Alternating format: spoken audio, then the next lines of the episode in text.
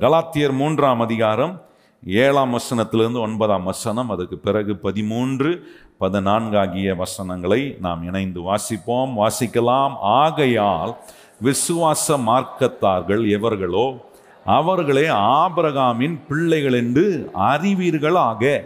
மேலும் தேவன் விசுவாசத்தினாலே புறஜாதிகளை நீதிமான் ஆக்குகிறார் என்று வேதம் முன்னாக கண்டு உனக்குள் சகல ஜாதிகளும் ஆசீர்வதிக்கப்படும் என்று ஆபரகாமுக்கு சுவிசேஷமாய் முன் அறிவித்து அந்தபடி விசுவாச மார்க்கத்தார் விசுவாசம் உள்ள ஆபரகாமுடனே ஆசீர்வதிக்கப்படுகிறார்கள். மரத்தில் தூக்கப்பட்ட எவனும் சபிக்கப்பட்டவன் என்று எழுதியிருக்கிறபடி கிறிஸ்து நமக்காக சாபமாகி நியாயப்பிரமாணத்தின் சாபத்துக்கு நம்மளை நீங்களாக்கி மீட்டு கொண்டார் ஆபிரகாமுக்கு உண்டான ஆசீர்வாதம் கிறிஸ்து இயேசுவினால் புறஜாதிகளுக்கு வரும்படியாகவும் ஆவியை குறித்து சொல்லப்பட்ட வாக்குத்தத்தத்தை நாம் விசுவாசத்தினாலே பெரும்படியாகவும் இப்படி ஆயிற்று. ஆண்டவருடைய ஆசீர்வாதம் என்பது ரொம்ப முக்கியமான ஒன்று. தேவனுடைய ஆசீர்வாதம் என்று சொல்லும்போது தேவன் ஒரு மனுஷனுக்கு அவர் கொடுக்கும் அவருடைய பலன். அவர் கொடுக்கும் அவருடைய ஞானம். அவர் செயல்படுத்த விரும்புகிற அவருடைய அதிகாரம். மனுஷனை ஆண்டவர் அவர் கொடுக்க விரும்புகிற ஆற்றலினால் அவனுடைய வாழ்க்கையை ஆண்டவர் அலங்கரிக்க விரும்புகிறார் பாருங்க. அதுதான் ஒரு ஆசீர்வாதம்.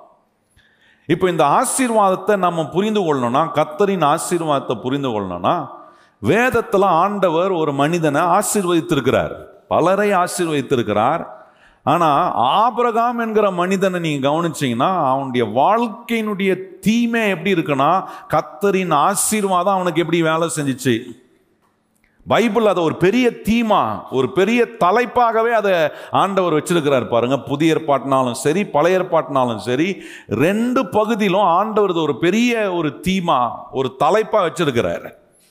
அது என்ன ஆண்டவர் சொல்கிறாரு எப்படி ஆண்டவர் ஆபிரகாம ஆசீர்வதித்து அந்த ஆபரகாம கொடுக்கப்பட்ட ஆசீர்வாதங்கள் எல்லாம் நமக்கும் உண்டாகக்கூடிய விதத்தில் ஆண்டவர் இந்த ஆசீர்வாதம் எவ்வளவு விசேஷமானது எவ்வளவு முக்கியமானது என்பதை கத்த நம்ம காட்டுகிறார். கத்தருடைய ஆசீர்வாதத்தை குறித்து நம்ம கவனவீனமாக இருக்கக்கூடாது கேர்லெஸ்ஸாக இருக்கக்கூடாது. இந்த கத்தரின் ஆசீர்வாதம் ரொம்ப அவசியம். பாருங்க எங்கேயோ இருந்த நம்மளை ஏதோ ஒரு பின்னணியில் இருந்த நம்மளை ஆண்டவர் ரச்சித்து இன்றைக்கு அவருடைய பிள்ளையா வச்சிருக்கிறாரே. அதுக்கு ஒரு நோக்கம் இருக்கு. எத்தனை பேர் ஆமையை ஏற்றுக்கொள்றீங்க? எங்கேயோ இருந்தோம். ஏன்னா வேதம் சொல்ல சிதறடிக்கப்பட்ட ஆடுகளைப் போல நாம் என்ன பண்ணியிருந்தோம்? அலைந்து தெரிந்தோம். ஒரு மெய்ப்பன் இல்லாத ஒரு நிலையில நம்முடைய வாழ்க்கை நடத்தப்பட்ட காலங்கள் உண்டு. அதுதான் பவுல் நிருபங்களை எழுதும்போது ஒரு அற்புதமான வெளிப்பாடை கொடுக்கிறார். என்ன வெளிப்பாடை கொடுக்கிறாருன்னா தேவன் எப்படிப்பட்டவர் எப்படி நம்மளை ஆசீர்வதிப்பதுக்கு கடவுளுடைய ஆசீர்வாதம் மனுஷனுடைய வாழ்க்கையில் உண்டாவதுக்கு இயேசு கிறிஸ்து கல்வாரி சிலுவையில் என்ன செய்திருக்கிறார்? சிலுவையில் நடந்துச்சு? சிலுவையின் மூலமா நம்முடைய பாவங்கள் எப்படி மன்னிக்கப்படுகிறது? இந்த சிலுவையின் மூலமா மனுஷனுடைய வாழ்க்கைக்குள்ள எப்படி ஆசீர்வாதம் வருது?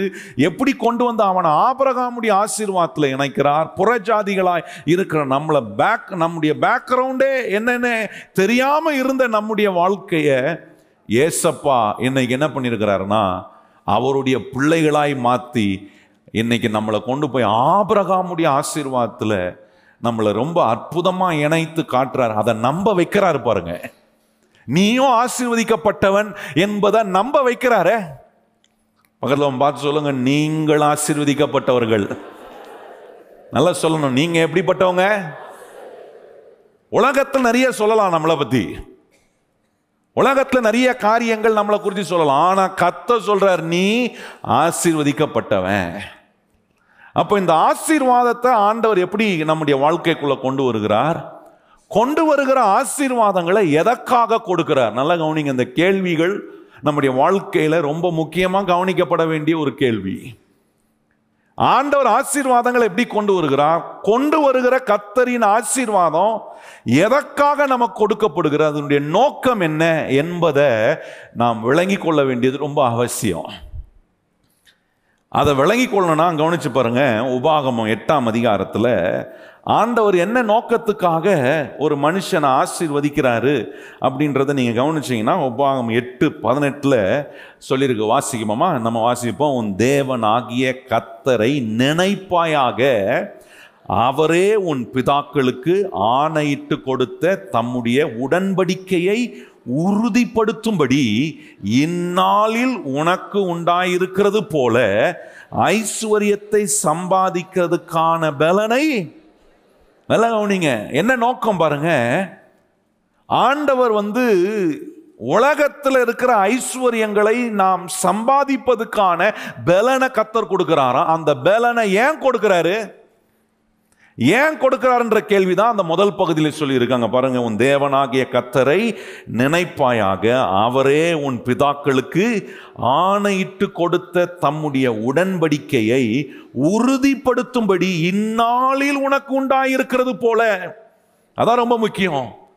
என்ன உறுதிப்படுத்துறாரா? உன் பிதாக்களுக்கு அவர் ஆணையிட்டு கொடுத்த அவருடைய உடன்படிக்கை. பிதாக்கள் என்று சொல்லும்போது ஆபரகாம் நம்முடைய பிதாக்கள். அதில் பிதாக்களில் ஒருவர் ஆபரகாம். அப்போ ஆபரகாமுக்கு என்ன வாக்கு பண்ணினார் ஆண்டவர்? ஆண்டவர் ஆபரகாம் பார்த்து சொல்கிறார் நான் உன்னை ஆசீர்வதிப்பேன் நீ ஆசீர்வாதமாக இருப்ப உன் பேரை நான் பெரிய என்ன பெரிதாக்குவேன் உன்னை பெரிய ஜாதியாக்குவேன் உன்னை ஆசீர்வதிக்கிறவர்களை நான் ஆசீர்வதிப்பேன் உன்னை சபிக்கிறவர்களை நான் சபிப்பேன் பூமியில் உள்ள வம்சங்கள் எல்லாம் உனக்குள் இதெல்லாம் முப்பிதாக்களாக இருந்த ஆபிரகாம் ஈசாக்கி யாக்கோபு என்பவர்களுக்கு தேவன் கொடுத்த வாக்கு தத்தங்கள் உடன்படிக்கை. ஆண்டவர் சொல்றாரு அதை உறுதிப்படுத்தும்படி. ஏன் ஆண்டவர் ஆபிரகாம கத்தர் இப்படி ஆசீர்வதித்து இந்த ஆசீர்வாதங்கள் எல்லாம் ஆபிரகமுடைய வாழ்க்கையில உறுதிப்படுத்தினார்னா அதுக்கு ஒரே ஒரு நோக்கம்தான். ஆபிரகாம் வம்சத்தின் மூலமாய் இயேசு என்கிற உலக ரட்சகர் இந்த உலகத்துக்கு வர வேண்டும் என்பதுக்காக தான் ஆபரகாம ஆசீர்வதிச்சாரு. நல்லா கவனிக்கணும் அதை நீங்கள் அதனால தான் ஆபிரகாம் என்ன பண்ணுறாரு அவன் போகிற எல்லா இடங்களையும் அவனை பாதுகாக்கிறார். பஞ்சத்துக்குள்ளே போனவனை வெளியே எப்படி கொண்டு வராருன்னா சீமானா கொண்டு வர்றார். யுத்தத்துக்கு வெறும் முன்னூற்றி சில்லற ஆட்களை வச்சு போய் யுத்தம் பண்ணுறான் அந்த யுத்தத்தில் கத்தர் அவனுக்கு மாபெரும் வெற்றியை கொடுக்குறார். போகிற எல்லா இடங்களிலும் கத்தர் அவனுக்கான காரியங்களை கத்தர் வாய்க்க பண்ணுறார் ஏன் இது நடக்குதுன்னா காரணம் ஆபிரகாம் அழியக்கூடாது. நல்லா கவனிங்கள். ஆபரகாம் அழியக்கூடாது. ஆபரகாம ஒருத்தரும் எதிர்த்து அவனை ஜெயிக்க கூடாது ஏன் ஆண்டவர் இவ்வளவு விசேஷமா அவனை பாதுகாக்கிறார்? ஏன் அவன் வாழ்க்கையை நல்லா ஆக்கி காட்டுறார்? அவனை ஆசீர்வதிக்கிறார். அவன் அவனை பலப்படுத்துறார். அவனுக்கு கொடுத்த வாக்கு தத்தங்கள் எல்லாம் கத்த நிறைவேற்றார் ஏன் செய்கிறார்ன்ற ஒரு கேள்வி எழுப்பீங்கன்னா அதுக்கு பதில் இயேசு என்கிற உலக ரட்சகர் ஆபிரகாமுடைய வம்சத்தில் வர வேண்டும் என்பதுக்காக அவனை நல்லா ஆக்குறாரு. இப்போ அதனால் நம்ம கவனிக்க வேண்டியது இப்போ ஏன் என்ன அவர் நல்லா ஆக்கணும்? என்ன ஏன் அவர் ஆசீர்வதிக்கணும் அப்படின்னா என்ன அவர் ஆசீர்வதிப்பதுக்கு ஒரு நோக்கம் உண்டு. இந்த ஐஸ்வர்யத்தை சம்பாதிக்க எனக்கு கத்தர் பலன் கொடுக்கிறார். எதற்காக கொடுக்கிறார்னா எந்த உலக ரட்சகர் இந்த உலகத்துக்காக வந்தாரோ அந்த உலக ரட்சகரை நான் பறைசாட்டுவதற்காக என்னை கத்தர் ஆசீர்வதிக்கிறார். கையை உயர்த்தி சொல்லுங்க உங்களை எதுக்கு ஆசீர்வதிக்கிறாரு? எதுக்கு ஆசீர்வதிக்கிறாரு? இயேசு என்னும் ரட்சகரை நான் பறைசாட்டும்படி கையை உயர்த்தி சொல்லுங்க இயேசு என்னும் ரட்சகரை நான் சொல்லும்படி என்ன கத்தர் என்ன பண்ணுறாராம் அதனால நான் அழிந்து போக விட மாட்டார் அதனால நான் கெட்டு போக விட மாட்டார் அதனால நான் தோத்து போக விட மாட்டார் என் தோல்விகள் எல்லாம் ஜெயமாய் மாத்துறார் என் வாழ்க்கையை நல்லா ஆக்கிக்கிட்டே இருக்கிறாரே. ஏன் இதை செய்கிறார்? ஏன் என் குடும்பத்துக்குள்ள சமாதானம்? ஏன் எனக்குள்ள சமாதானம்? ஏன் எனக்கு பலவீனங்கள் மத்தியிலும் எனக்கு ஒரு பலனை கொடுத்து என்னை ஆரோக்கியமாக்குறாருன்னா காரணம் நான் அவரை பற்றி பறைசாட்டணும். அதற்காக தான் கத்தர் என்ன பண்ணுறாரு ஐஸ்வர்யத்தை சம்பாதிக்க என்ன கொடுக்குறாரா? நல்லா சொல்லுங்க என்ன கொடுக்குறாரா? நான் சுயநலமா இருப்பதுக்காக கத்தர் பலம் கொடுத்து என்ன ஆசீர்வதிக்கல. என்ன ஆசீர்வதிப்பதுக்கு தேவன் வச்சிருக்கிற மிக முக்கியமான நோக்கம் இயேசுவை சொல்லுவதற்காகவே என்னை கத்தர் ஆசீர்வதிக்கிறார். அதனால தான் ஒரு நல்ல வேலையை கொடுக்குறாரு. ஒரு நல்ல குடும்பத்தில் கத்தர் உங்களை வச்சிருக்கிறார் ஒரு நல்ல சபையில் கத்தர் உங்களை வச்சிருக்கிறாரு உங்களை உருவாக்குறாரு உங்களுக்கு கற்றுக் கொடுக்குறாரு. அதுதான் ஆண்டவர் என்ன பண்ணுறாரு எப்பொழுதும் எல்லாவற்றிலும் நம்ம எப்படி இருக்கணும்ன்றாரு மறந்துட்டீங்களா? எப்பொழுதும் எல்லாவற்றிலும் எப்படி இருக்கணும்? சம்பூர்ணம் உள்ளவர்களாக இருக்கணும். ஏன் சம்பூர்ணம் உள்ளவர்களாக இருக்கணும்? எல்லாவித நற்கிரியைகளை செய்ய தகுதி உள்ளவர்களாய் நாம் இருக்க. எல்லா விதமான என்ன தர்ம காரியங்களை நாம் செய்வதற்காக கத்தர் என்ன பண்றார்? நம்மளை ஆசீர்வதிக்கிறார். இதெல்லாம் நான் செய்யும் போது ஒரு நற்கிரியை நான் செய்யும் போது தர்ம காரியங்களை நான் செய்யும் போது என்ன பண்றேன்? இயேசுவை பறைசாற்றுறேன். இயேசுவை பிறருக்கு காட்டுறேன். அதுக்கு தான் எனக்கு ஆசீர்வாதம் கொடுக்கப்படுகிறது. அதுக்கு தான் என்ன கத்தர் ஆசீர்வதிக்கிறார். அதுக்கு தான் கையில் நிறைய பணத்தை கத்தர் கொடுக்கிறார். அதுக்கு தான் நிறைய உயர்வுகளை கத்தர் எனக்கு கொடுக்கிறார். எதற்காக? அதையெல்லாம் வைத்து இயேசுவை சொல்லுவதற்காக. கையை உயர்த்தி சொல்லுங்க கத்தர் எனக்கு கொடுக்கிற எல்லா நன்மைகளையும் உபயோகப்படுத்தி இயேசுவை பறைசாட்டுகிறேன் செய்கிறனா அதுதான் ரொம்ப முக்கியமான கேள்வி. அதனால தான் என்னை நிறைவாக்குறார். பாருங்க சில வசனங்கள் உங்களுக்கு நான் காண்பிக்கிறேன் பாருங்க. எப்படி ஆண்டவர் சபையை எப்படி ஆண்டவர் எல்லா நிறைவுக்குள் ஆக்குகிறார். இன்றைக்கு நல்லா விளையும் கொள்ளணும். சபைனும் போது இந்த நாலு சவுறு கிடையாது. இந்த சபைனும் போது இதையும் சபைன்னு சொல்லலாம். ஆனால் ஆண்டவர் சபை என்று சொல்லும்போது உங்களை என்னையும் தான் வேதம் சொல்லுகிறது நாம் ஜீவனுடைய என்ன தேவனுடைய ஆலயமாய் இருக்கிறோம். தேவன் தங்கும் ஆலயம். நம்ம நாம் எப்படிப்பட்டவர்கள்? எனக்குள்ள தேவன் தங்கும் ஆலயமா இருக்கிறேன். அப்போ ஆலயத்தின் நிறைவை ஆண்டவர் காட்டும் போது இந்த ஆலயத்தில் நிறைவு இருக்கு. நம்மளை ஆலயம்ன்றாரு பாருங்க. அந்த ஆலயத்துக்குள்ளேயும் நிறைவை கத்தர் உண்டாக்குவதனுடைய நோக்கம் என்ன? எவ்விதத்திலாவது உங்களை ஆண்டவருடைய சுவிசேஷத்துக்கான ஒரு காட்சி பொருளா ஒரு அட்ராக்டிவான ஒரு பொருளா கத்த நம்மளை மாத்துவதுக்காக என்ன செய்யறாருன்னா நல்லா ஆக்குறாரு. பக்கத்தில் பார்த்து சொல்லுங்க உங்களை கத்தர் ஒவ்வொரு நாளும் நல்லா ஆக்கி கொண்டே இருக்கிறார். எதற்காக? இயேசுவை சொல்லுவதற்காக. இதை மறந்துடக்கூடாது. ஏன் ஒரு ஆசீர்வாதம்? ஏன் ஒரு பிரச்சனையிலிருந்து விடுதலை? இயேசுவை சொல்லணும். ஆனால் நிறைய நேரம் சொல்ல மாட்டோமே. பாருங்க இன்னைக்கு சில காரியங்களை உங்களுக்கு காண்பிக்கிறேன் பாருங்க. நூற்றி முப்பத்தி ரெண்டாம் சங்கீதம் வாங்க. நூற்றி முப்பத்தி ரெண்டாம் சங்கீதம். இங்கே சங்கீதக்காரன் சொல்லுகிற காரியங்களை கவனிச்சிங்கன்னா ஆலயத்துக்கு ஒப்பிட்டு சொல்லப்பட்டிருக்கிற காரியமாக இருக்குது நூற்றி முப்பத்தி ரெண்டாம் சங்கீதம். அதில் கவனித்து பாருங்க பதிமூன்றாம் வசனத்திலிருந்து நம்ம வாசிக்க போகிறோம் இது வந்து தேவ ஆலயத்தில் உண்டாகும் ஆசீர்வாதங்கள். ரொம்ப அற்புதமா இருக்கு. அந்த சங்கீதம் எதற்காக எழுதப்பட்டிருக்குன்னா அது சொல்லி இருக்கு the Lord's blessing upon sanctuary எப்படி தேவ ஆசீர்வாதம் ஒரு ஜபமா அத இந்த சங்கீதம் ஒரு ஜபமா இருக்கு. என்ன ஜெபம்? தேவ ஆசீர்வாதம் எப்படி ஆலயத்தின் மேல இருக்குன்றத சொல்ற ஒரு சங்கீதம். இப்ப பதிமூணாம் வசனத்தை கவனிச்சு பாருங்க.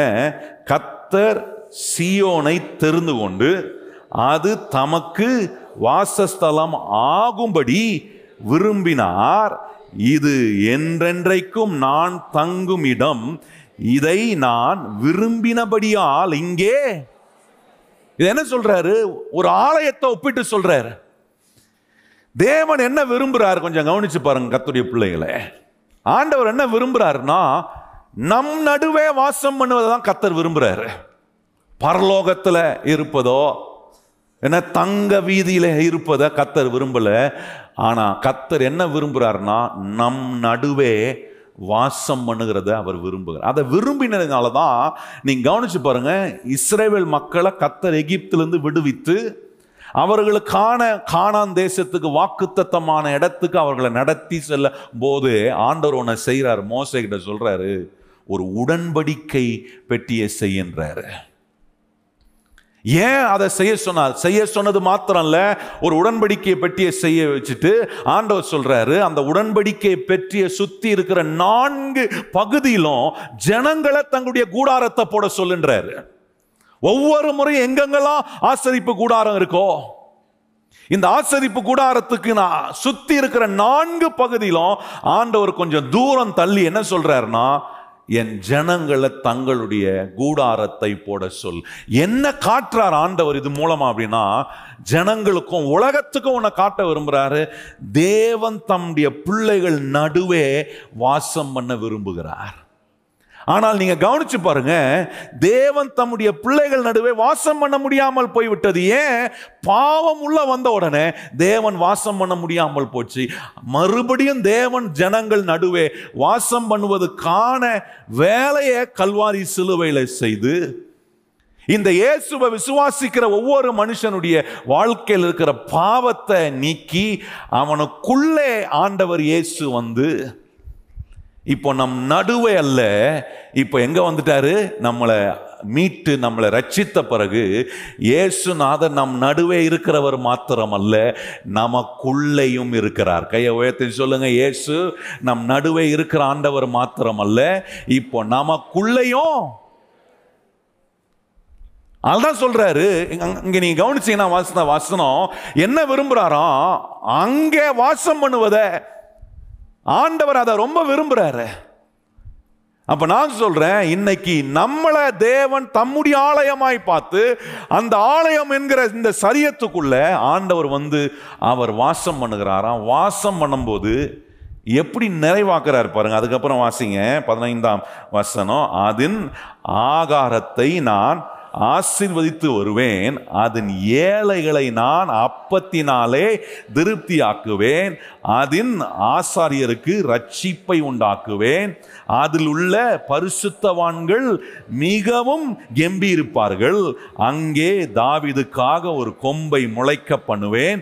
நான் அபிஷேகம் பண்ணினவனுக்காக ஒரு விளக்கை ஆயத்தம் பண்ணுவேன்.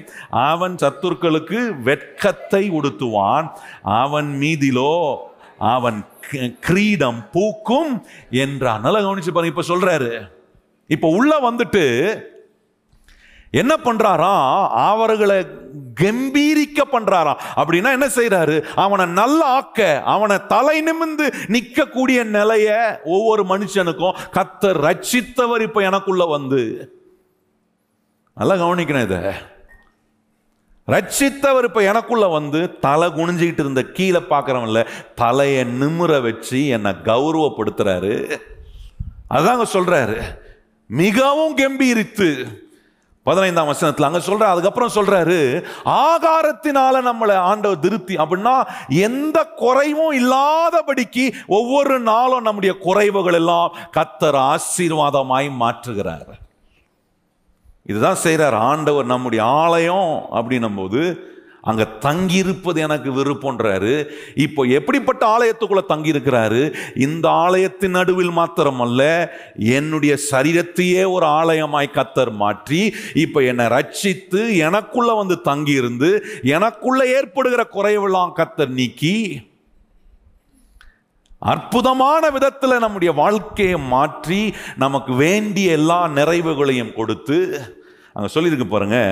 அந்த பதினைந்தாம் வசனத்தில் கவனிச்சிங்கன்னா அதன் ஆகாரத்தை நான் ஆசீர்வதித்து வருவேன். ஆசீர்வதித்து வருவேன். என்னென்ன தேவையோ என்னென்ன குறைபடுகிறதோ அதில் எல்லாவற்றையும் நான் ஆசீர்வதித்து வருவேன். அதன் ஏழைகளை நான் அப்பத்தினால் நல்ல அதில் அந்த எந்த மனுஷனுக்குள்ள தேவன் தங்கும் ஆலயமாய் நீங்கள் உணர்ந்து வாழ ஆரம்பிக்கிறீங்களோ நான் சொல்கிறேன் அவர்களுக்குள்ள கத்தர் எப்படி இருப்பாரா? அவர்களை திருப்தி ஆக்குகிற ஒரு ஆண்டவராக இருப்பார் அது மாத்திரமல்ல பதினாறாம் வசனம் சொல்கிறாரு ரட்சித்து அவர்களை கம்பீரமாக்கி பதினேழாம் வசனத்தை சொல்கிறாரு பாருங்க ஒரு விளக்கை ஆயத்தம் பண்ணுறாரா நம்மளை எப்போவுமே பிரகாசமாய் இருப்பதுக்கான நிலையில் கத்தர் பல காரியங்களை நமக்குள்ளே அவர் செய்து கொண்டிருக்கிறார். பதினெட்டாம் வசனத்தை சொல்லியிருக்கிறது சத்துருக்களுக்கு எதிராக அவர் என்ன பண்ணுறாருன்னா அவர் ஒரு ஒரு பாளையத்தை ஆண்டவர் ஆயத்தம் பண்ணுறாங்க சொல்லியிருக்கு பாருங்க அவன் சத்துருக்களுக்கு வெட்கத்தை உடுத்து வைக்கிறார் வெட்கப்பட்டு போகும்படி. எந்தெந்த சத்துருக்கள் ஆபிரகாமாக தான் செஞ்சார் பாருங்க. ஆபிரகாமுடைய வாழ்க்கை எடுத்து பாருங்க எத்தனை சத்துருக்கள் எழும்பினார்களோ அத்தனை சத்துருவும் வெக்கப்பட்டு போகக்கூடிய வேலையை தான் ஆபிரகாமுக்குள்ளே செஞ்சார். அப்புறம் சொல்கிறாரு அவனுடைய கிரீடத்தை பூக்கும்படி எப்படி ஒரு பூ பூக்கிறதோ அது போல கத்த சொல்கிற ஒவ்வொரு நாளும் என் பிள்ளைய ஒரு பூ பூக்கிறது போல ஒரு கிரீடம் பூக்கிறது போல நான் அவர்களை பூக்க வைப்பேன். இப்படி தான் ஆண்டவர் எப்படி பண்ணுறாருன்னா ஆலயமாக நம்முடைய ஆலயத்தை மாற்றி எண்பத்தி ஏழாம் சங்கீதத்தை வாசித்தீங்கன்னா அங்கேயும் சொல்கிறார் ரெண்டாம் வசனத்திலிருந்து நீங்கள் கவனிச்சு பார்த்தீங்கன்னா அங்கேயும் சொல்கிறார் என்ன சொல்கிறாரு ஆமாம் வசனத்தினால நம்மளை வந்து ஆண்டவர் அங்க மகிமைப்படுத்துவாராங்க. பாருங்கள் எண்பத்தி ஏழாம் சங்கீதம் ரெண்டாம் வசனத்தை கவனிச்சு பாருங்கள் எண்பத்தி ஏழாம் சங்கீதம் ரெண்டாம் வசனம். அங்கேயும் சொல்கிறாரு பாருங்கள் ஒரு ஆலயத்துக்கான ப்ரிவிலேஜை சொல்லும் போது ரெண்டாம் வசனம் பாருங்க. கத்தர் யாக்கோபின் வாசஸ்தலங்கள் எல்லாவற்றை பார்க்கிலும் சியோனின் வாசல்களில் பிரியமாய் சியோன் என்பது ஆலயம். இன்றைக்கு எப்படிப்பட்ட ஆலயம்? தேவன் தங்கும் ஆலயமாய் இருக்கிற நம்முடைய சரீரத்துக்குள்ள அவர் ஆலயமாய் தங்குகிறாரே. அதுல பிரியமா இருக்கிறார். ரெண்டாம் மூணாம் வசனம் சொல்லு பாருங்க. தேவனுடைய நகரமே உன்னை குறித்து நல்ல கவனி யாரை குறித்து? எந்த ஆலயத்துக்குள்ள தேவனாக இருக்கிறாரோ அந்த ஆலயமாகிய நம்முடைய சரியத்துக்குள்ள இருந்து அங்க சொல்றாரு தேவனுடைய நகரமே உன்னை குறித்து மகிமையான விஷயங்கள் வசனிக்க. என்ன சொல்றார்? உன்னை பத்தி அற்புதமா டிஸ்கிரைப் பண்றாரா ஆண்டவர். நம்ம என்ன சொல்றோம்? நான் ஒன்றும் இல்லை நான் குப்பை நான் லாய்க்கு இல்லை நான் உபயமற்றவன். ஆனால் இங்கே ஆண்டவர் சொல்றாரு நான் உனக்குள்ள இருப்பேனா?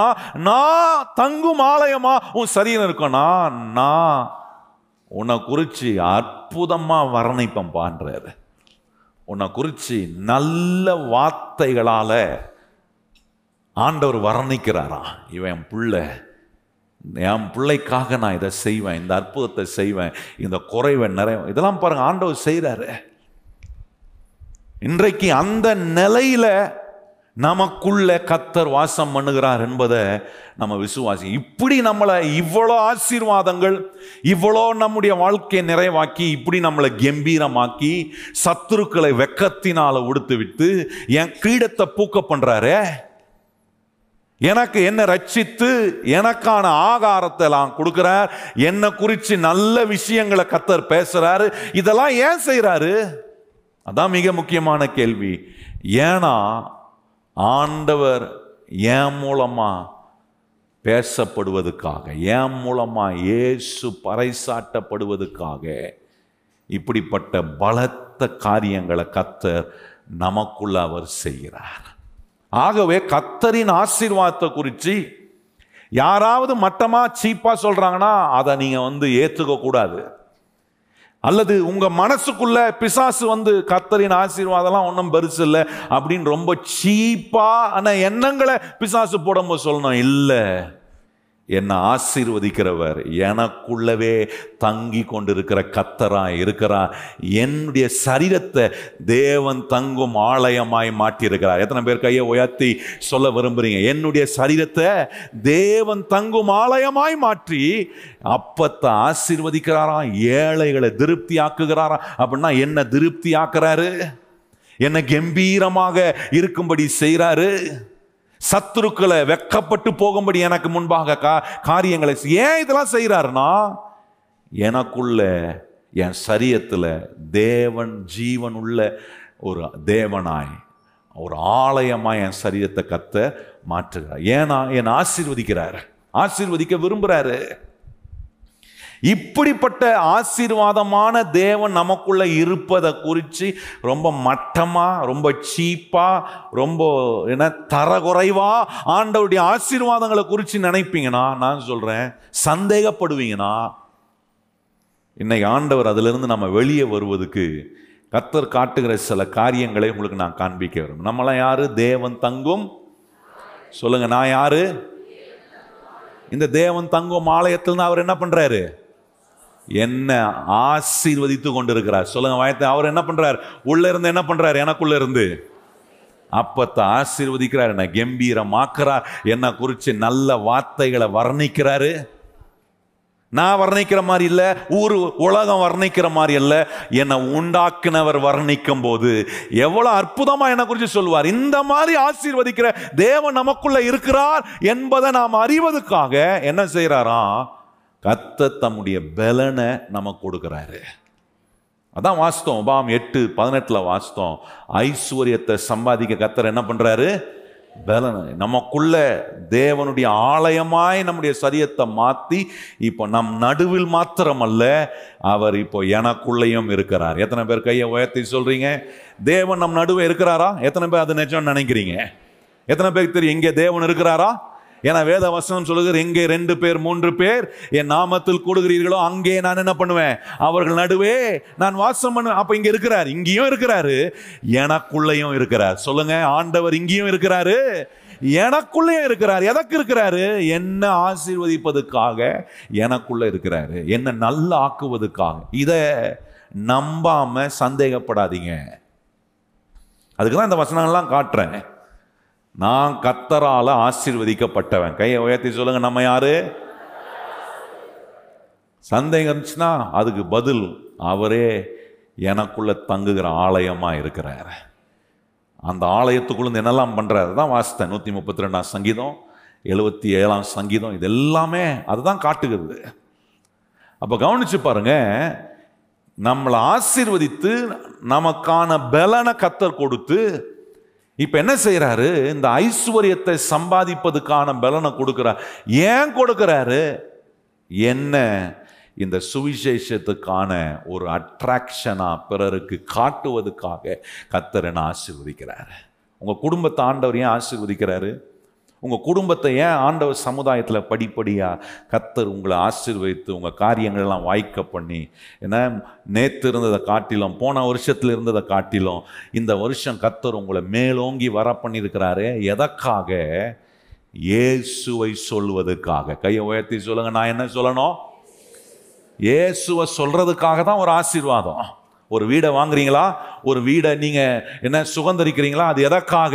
இயேசுவை சொல்லுகிற வீடாய் உங்க வீடு இருப்பதுக்காக ஒரு பொருள் ஒரு பணம் ஒரு என்ன ஒரு பதவி உயர்வு வருதுன்னா சொல்லணும். இயேசு என்ன உயர்த்தி இருக்கிறார் நான் நம்பின இயேசு என்னை ஆசீர்வதித்தார். ஆகவே இந்த உயர்வென்று அவரை சொல்வதற்காக நம்ம கொடுக்கப்படுகிற ஆசீர்வாதங்கள். அப்போ இந்த ஆசீர்வாதம் தேவனுடைய பலன் என்று நான் சொன்னேனே இந்த பலன் நம்மளுக்கு ஐஸ்வர்யத்தை சம்பாதிக்க உதவி செய்தனா அதுக்கு என்ன விதங்களில் ஆண்டவர் கிரியை செய்கிறார் என்பதை ஒரே ஒரு காரியத்தை மாத்திரம் இன்னைக்கு நான் சொல்லி உங்களை இந்த சத்தியத்துக்குள்ள நான் நடத்த விரும்புகிறேன் நீதிமொழிகள் பதிமூன்றாம் அதிகாரம் வாங்க. நீதிமொழிகள் பதிமூன்றாம் அதிகாரம். அதில் உள்ள இருபத்தி ரெண்டாம் வசனம். ஏன் நம்மளை ஆசீர்வதிக்கிறாரு?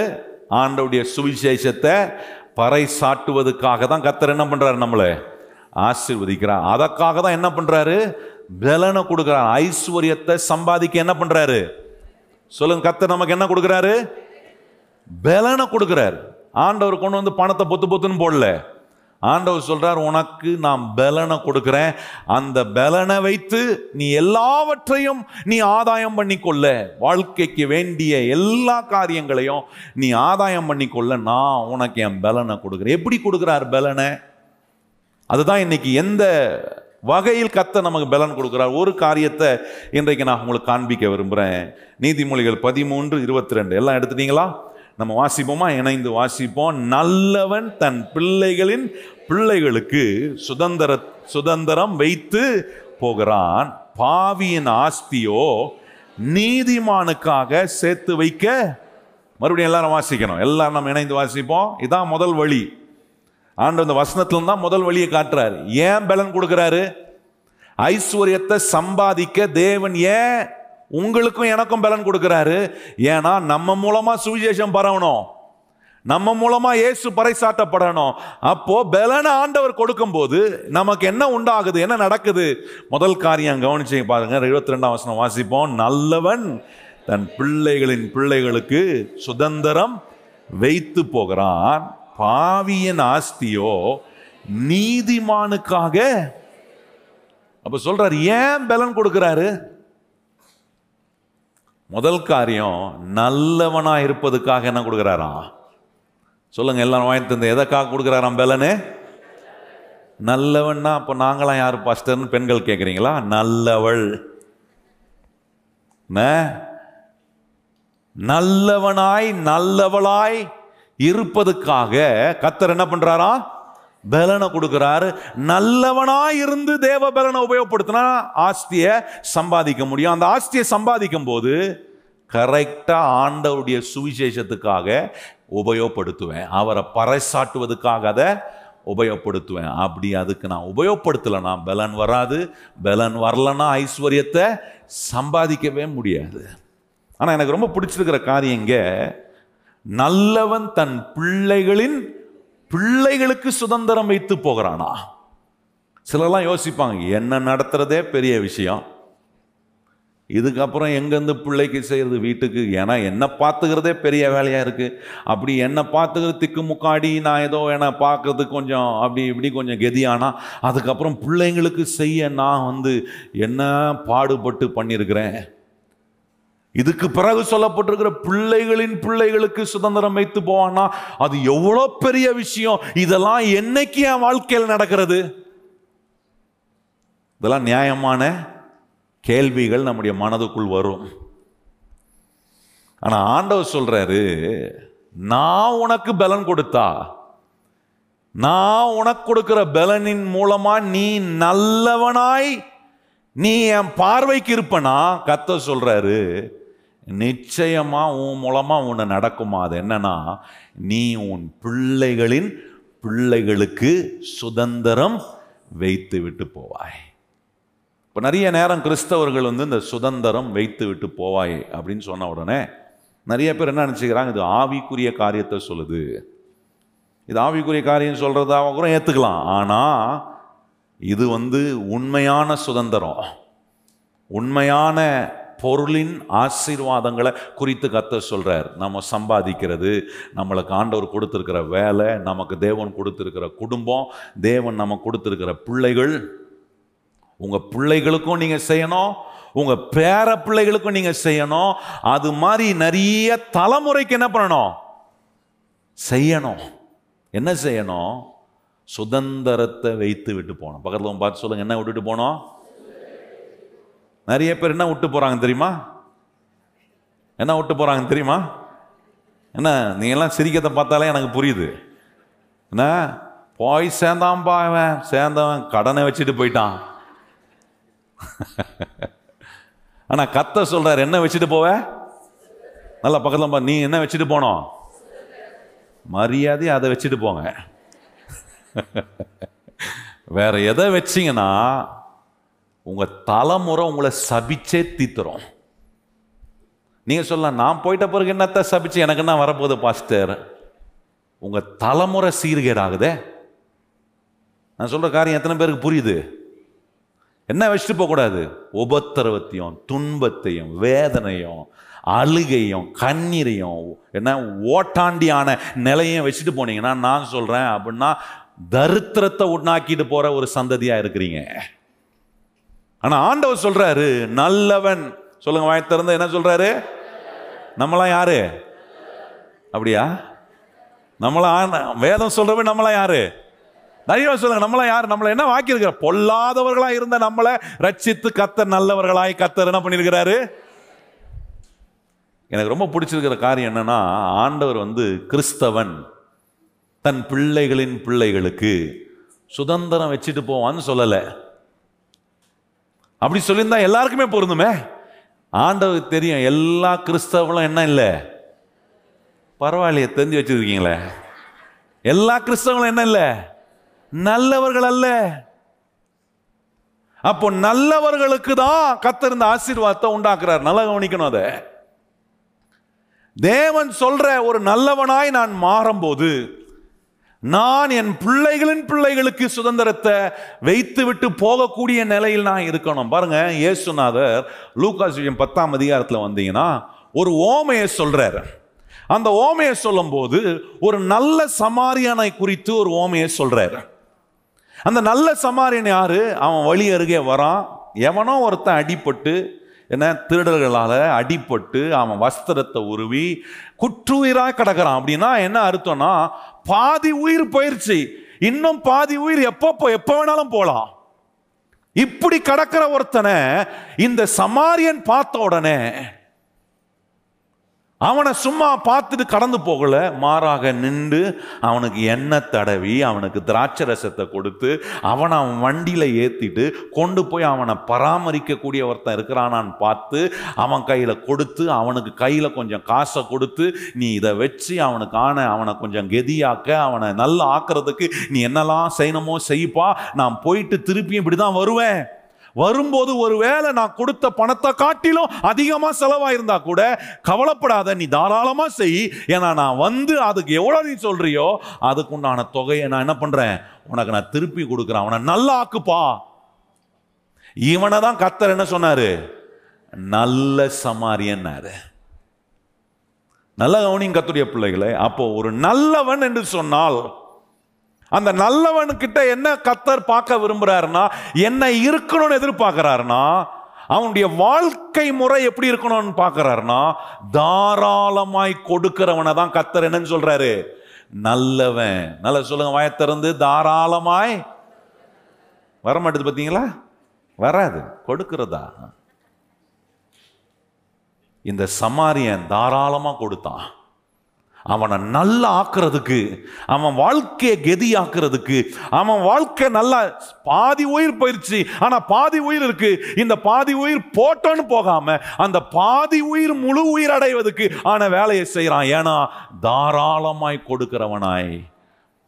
இந்த சமாரியன் எப்படி இருந்தானா அவனுடைய வாழ்க்கை முறை எப்படி இருந்துச்சுன்னா கொடுக்கக்கூடிய வாழ்க்கை முறையாக இருந்துச்சு. தாராளமாய் சந்தோஷமாய் கொடுக்கக்கூடிய ஒரு மனுஷனை பார்த்து தான் கத்த சொல்றாரு நல்லவன். அந்த நல்லவனுக்கு தான் கத்தர் என்ன கொடுக்கிறாரு? ஐஸ்வர்யத்தை சம்பாதிக்க என்ன கொடுக்கிறாரா? எத்தனை பேர் நான் சொல்றது புரியுதா உங்களுக்கு? இப்படிப்பட்ட நல்ல ஒரு மனிதனாய் நல்ல ஒரு மனுஷியாய் நீங்க உங்களை ஆண்டவருக்குள்ள மாத்தி அமைக்கும் போது நான் சொல்றேன் ஐஸ்வர்யத்தை சம்பாதிக்க கத்தர் என்ன கொடுப்பாரு? பலனை கொடுப்பாரு. சும்மா ஏதோ ஒரு ஈவெண்ட்டுக்கு நான் கொடுக்குறேன். நான் ஞாயிற்றுக்கிழமை தோறும் சர்ச்சைக்கு வரேன். சர்ச்சைக்கு வரும்போது ஏதோ கொடுக்குறேன். இல்லை ஒருத்தங்க கஷ்டப்படுறாங்கன்னு சொன்னாங்க அதனால் கொடுக்குறேன். அது வந்து வாழ்க்கை முறை அல்ல. கொடுப்பதே வாழ்க்கை முறையாய் நம்மளை மாற்றலை நல்லவனை குறித்து சொல்லப்பட்டிருக்கு. அவன் வாழ்க்கை முறையை கொடுக்கிற ஒரு வாழ்க்கை முறை.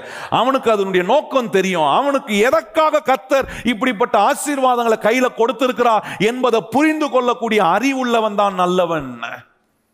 ஏன் ஆண்டவர் ஐஸ்வர்யத்தை சம்பாதிக்க பலன் கொடுக்கிறார் என்கிற நோக்கமே தெரியாம இருக்கிற ஒருத்தன் கையில காசை கத்தர் கொடுப்பார்னா ஒருத்தன் கையில உயர்வை கொடுப்பார்னா ஒருத்தன் கையில ஆசீர்வாதத்தை கொடுப்பார்னா நான் சொல்றேன் அவன் கொடுக்க மாட்டான். தேவன் நோக்கத்துக்காக கொடுக்காம சீரழிக்கிறவனாய் இருப்பான். அவன்கிட்ட கத்தரின் ஆசீர்வாதம் போனா அது ஒரு பிரயோஜனமும் கிடையாது. அது பிரயோஜனமற்றதாய் போய்விடும் என்பதை அறிகிறதுனால தான் ஆண்டவர் இங்கே சொல்றாரு நல்லவன் தன் பிள்ளைகளின் பிள்ளைகளுக்கு சுதந்திரத்தை நல்ல தாராளமாய் சந்தோஷமாய் வாழ்க்கை முறையே கொடுக்கிற வாழ்க்கை முறையாய். இன்னைக்கு நம்ம வாழ்க்கை முறை எப்படி இருக்கு? கொடுக்கிறது என்று வரும்போது வாழ்க்கையின் எல்லா பகுதியிலும் குடும்பத்தில் நீங்கள் கொடுக்குற காரியங்கள் வேலை ஸ்தலத்தில் நீங்கள் போய் கொடுக்குறவங்க உங்கள் நேரம் இன்னொருத்தருடைய வாழ்க்கையை நல்லா ஆப்ப நல்லா ஆக்குவதுக்காக நீங்கள் கொடுக்குற நேரங்கள் நீங்கள் கொடுக்குற பணம் நீங்கள் எடுக்கிற முயற்சிகள் இதெல்லாமே கொடுக்கறது. மனுஷனுடைய வாழ்க்கை ஆண்டவர் எப்படி பிளான் பண்ணி வச்சிருக்கிறான் டிசைன் பண்ணியிருக்கிறான்னா அவனுடைய வாழ்க்கை முறையே கொடுக்கிற வாழ்க்கை முறையாக வச்சிருக்கிறாரு. அதுக்கு மிகப்பெரிய உதாரணம் இயேசு இந்த உலகத்தில் வந்து தன்னை முழுமையாய் வார்த்து எதையும் அவருக்கு மி- மிச்சம் எடுத்துட்டு போல முழுமையாக தாம் பாத்திரம் தன் வாழ்க்கை என்னும் பாத்திரத்தை முழுமையாக அவர் காலி பண்ணி அதுதான் ரொம்ப அற்புதமாக பவுல் சொல்கிறாரு என்னை பான பலியாக நான் வார்க்கிறேன். எனக்கு ஆண்டவர் என்னெல்லாம் கொடுத்துருக்கிறாரோ அதை எல்லாவற்றையும் வார்த்து வார்த்து நான் எடுத்து கொடுக்குறேன். ஏன்னா எனக்கு ஒன்று புரிஞ்சிருச்சு. என்னை கத்தர் ஆசீர்வதிப்பது என்னுடைய வாழ்க்கை முறையை கொடுக்கக்கூடிய ஒரு வாழ்க்கை முறையாக வச்சு அவருடைய நோக்கம் அவருடைய திட்டம் அவருடைய சுவிசேஷத்துக்காக. இதற்காக கொடுப்பதுக்காக தான் கத்தர் என்ன என்ன பண்றாருன்னா ஐஸ்வர்யத்தை சம்பாதிக்க கத்தர் என்ன கொடுக்கிறாரு? பலன் கொடுக்கிறார். அப்படிப்பட்ட ஒரு நல்லவனாய் நல்லவளாய் நாம் இருப்போனா நான் சொல்றேன் எல்லா குறைவிலிருந்து கத்த தம்முடைய நிறைவை நமக்கு கொடுக்க வல்லவராக இருக்கிறார். அப்போ நல்லவனா தாராளமாக கொடுக்குறவன். சொல்லுங்க வயத்திலிருந்து நல்லவனா யாரு? என்ன? தாராளமாய் உதாரத்துவமாய் கொடுப்பதையே வாழ்க்கை முறையாய் வைத்திருக்கிறவனை தான் வேதம் என்ன சொல்லுது? நல்லவன். அப்படிப்பட்ட நல்லவன் தான் பிள்ளைகளின் பிள்ளைகளுக்கு தலைமுறை தலைமுறைக்கு வச்சு விட்டு போகிற ஒரு நல்லவனாக இருக்க முடியும். அவன் கையில் தான் கத்தர் என்ன கொடுக்குறார்? ஆஸ்தியை சம்பாதிப்பதுக்கான பலனை கத்தர் கொடுக்குறார். ஏன்னா ஆண்டவருக்கு தெரியும் அவங்கிட்ட போனால் எங்கெங்க நான் விரும்புகிற காரியத்துக்கு இந்த ஒரு மனுஷனை பயன்படுத்தி நான் டிஸ்ட்ரிபியூட் பண்ணணுமோ பகிர்ந்து கொடுக்கணுமோ இந்த மனுஷன் மூலமாக இந்த மனுஷி மூலமாக இந்த நல்லவன் என்கிறவன் மூலமாய் நல்லவள் என்கிறவள் மூலமாய் என்ன செய்ய முடியும்னு கத்த நம்புறாருன்னா என்ன என்ன இடங்களுக்கு என்னென்ன காரியங்களுக்கு என்னென்ன தேவ நோக்கங்களுக்கும் திட்டங்களுக்கும் நான் அவர் கொடுக்க விரும்புகிறாரோ அதுக்கு பகுத்து கொடுக்குற பகுத்து அளிக்கிற டிஸ்ட்ரிபியூட் பண்ணுற ஒரு சேனலாக நம்முடைய வாழ்க்கையை கத்தர் மாற்றுவார். அப்படிப்பட்ட நல்லவர்களாய் நாம் இருக்கும்போது நான் சொல்கிறேன் வாழ்க்கையில் எந்த குறைவும் வரவே கத்தர் விட மாட்டார். எத்தனை பேர் ஆம் என்று ரொம்ப முக்கியமான ஒன்று. ரெண்டாவது பகுதி சொல்கிறாரு பாருங்க. நல்லவனை பற்றி சொல்லிட்டாரா? அடுத்தவனை யாரை பற்றி சொல்கிறாரு அடுத்த நல்லவனுங்க ஆப்போசிட் என்னங்க? கேட்டவன். அவனை தான் வேதனை சொல்லுது? பாவி. பாவி எப்படிப்பட்டவன்? நல்லவன் வாழ்க்கை முறையை கொடுப்பதா வச்சிருக்கிறவன் தாராளமாக கொடுக்குறவன் சந்தோஷமாக கொடுக்குறவன். இந்த பாவி அப்போ யாரு? அவன் சரியான அமுக்குனி. பதுக்கிறவன் கஞ்சத்தனம் பண்ணுறவன் தேவ நோக்கத்துக்காக டிஸ்ட்ரிபியூட் பண்ணாதவன். நல்ல கவனிங் கத்தருடைய பிள்ளைகளே. நம்ம என்னவா இருக்கக்கூடாது? பதுக்குனியா? கஞ்ச பிஸ்னாரியா என்ன? அமுக்கினியாலாம் நம்ம இருக்கக்கூடாது. இந்த அமுக்கினி இந்த பதுக்கினி இந்த இந்த மாதிரிலாம் இந்த மாதிரி நீலாம் நம்மக்கிட்ட என்ன இருக்கக்கூடாது? இருக்கக்கூடாது. நம்மளாம் யாரு? நல்லவர்கள். வாயத்தன் சொன்ன நம்ம யாரு? ஆண்டவர் சொல்ற நல்லவர்கள். சொல்லுங்க நம்மளாம் யாரு? ஆண்டவர் சொல்ற நல்லவர்களா இருந்தீங்கன்னா உங்க வாழ்க்கை முறையை எப்படிப்பட்ட வாழ்க்கை முறையா இருக்கும்? கொடுக்கிற வாழ்க்கை முறையா. அப்படி கொடுக்கிற வாழ்க்கை முறையா இருந்தா உங்களுக்கு பலன் உண்டாயிட்டே இருக்கும். அந்த பலனை வைத்து கத்தர் ஐஸ்வர்யத்தை சம்பாதிக்க கத்தர் எல்லா அனுகூலத்தையும் கத்தர் உங்களுக்கு ஏற்படுத்துவார். இந்த பாவி பாருங்க கொடுக்க மாட்டாங்க. நிறைய வரும் அவனுக்கு. அநியாயமாக நிறையா வரும். எல்லாத்தையும் சுரண்டுறது இந்த சுரண்டுறது இதெல்லாம் என்ன? இந்த இந்த பாவி இந்த நல்லவனுக்கு எதிராக இருக்கிறவன்.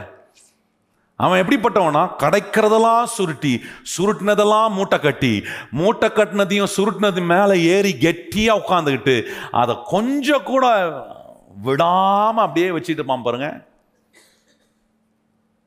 தானும் உபயோகப்படுத்த மாட்டான். மற்றவர்களுக்கும் உபயோகப்படுத்த கொடுக்கவும் மாட்டான். பார்த்துக்கிங்களா வீட்டில் நிறைய பேர் புடவையாக அடுக்கி வச்சுருப்பாங்க. அதுக்கு ஒரு பெரிய ஹிஸ்ட்ரியை வச்சுருப்பாங்க. இது எங்கள் தாத்தா கொடுத்த புடவை இது எங்கள் பாட்டி கொடுத்த புடவை இது என் கல்யாணம் புடவை இது என்கேஜ்மெண்ட் சாரி இது எனக்கு முதல் முறை என் புருஷன் எடுத்து கொடுத்த புடவை. எல்லாம் சொல்லுவாங்க. ஆனால் ஒரு நாளும் சரீரத்தில் போட்டு அதை என்ன பண்ண மாட்டாங்க? சரி நீங்கள் தான் போட்டு பயன்படுத்தலையே. வீட்டில் மற்ற பெண்களுக்காக கொடுக்கலாம். அதை எப்படி? என் புடவை அவ போட்டு வரலாமா? இது பேர் தான் பதுகினி.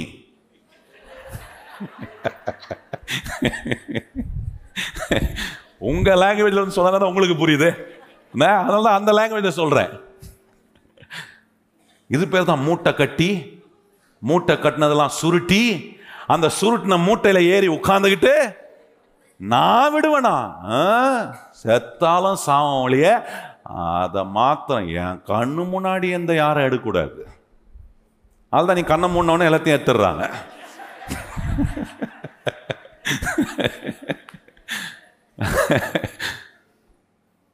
நல்லவர்கள். சொல்லுங்க நம்மளாம் யாரு?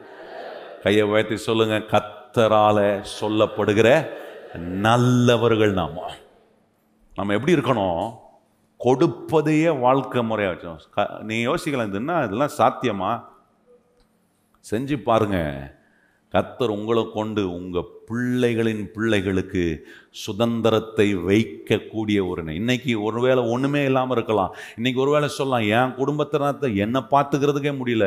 ஆனால் இந்த சத்தியத்தின்படி மாறி பாருங்க. நான் சொல்கிறேன் உங்களுக்கு கத்தர் வைத்திருக்கிற ஆயுசு நாட்களில் நீங்கள் உங்கள் பிள்ளைகளின் பிள்ளைகளுக்கு சுதந்திரத்தை வைத்து விட்டு போகிற நல்லவர்களாய் நல்ல காரியத்துக்கு அதை எடுத்து உபயோகப்படுத்துகிறவர்களாய் நிறைய பேருக்கெல்லாம் நிறைய சொத்து பணம் இருக்கு. ஆனா ஒன்றுத்துக்கும் உபயோகம் கிடையாது ஒரு காரியத்துக்கும் தேவ ராஜ்ய கட்டப்பட தேவனுடைய காரியங்கள் தேவனுடைய திட்டத்துக்கு அது அந்த மனசே வராது கொடுக்க.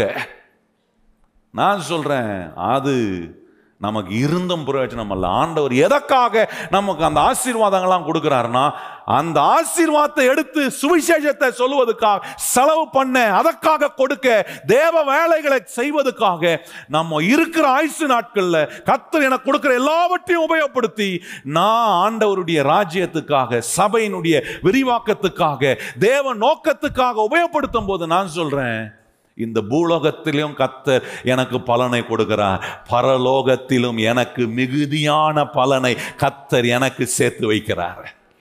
நான் சேர்த்து வைக்கிறாங்க பரலோகத்தில் பொக்கிஷத்தை. நல்லா கவனிங்க பிள்ளைகளே. அப்போ நான் வேதம் சொல்லுகிறபடி ஒரு நல்லவனாக இருப்பேனா? நான் தேவ நோக்கத்தையும் தேவ திட்டத்துக்காக பகுத்து என்ன டிஸ்ட்ரிபியூட் பண்ணுற அதை கொடுக்கக்கூடியவனாய். பிரித்து கொடுக்கக்கூடியவனாய் கத்தர் என்னை மாற்றுகிறார். இப்போ இந்த நல்லவனாய் இருக்கிற ஒவ்வொரு மனுஷனுக்கும் ஆண்டவர் செய்கிற சில காரியங்களை நான் சொல்கிறேன் பாருங்க. இந்த நல்லவனாய் இருக்கிற ஒரு மனுஷனுடைய வாழ்க்கையில் கவலைக்கு இடம் இருக்காது. என்ன இடம் இருக்காது? ஆனால் இன்னைக்கு நம்மக்கிட்ட என்ன இருக்கு? இடம். பட்டா போட்டு வச்சிருக்கிறோம். எதுக்கு? ஏக்கர் கணக்கில் வச்சுருப்பாங்க. எதுக்கு? கவலையை கொண்டு வந்து நிரப்புற குப்பையை வைக்கிறதுக்கு.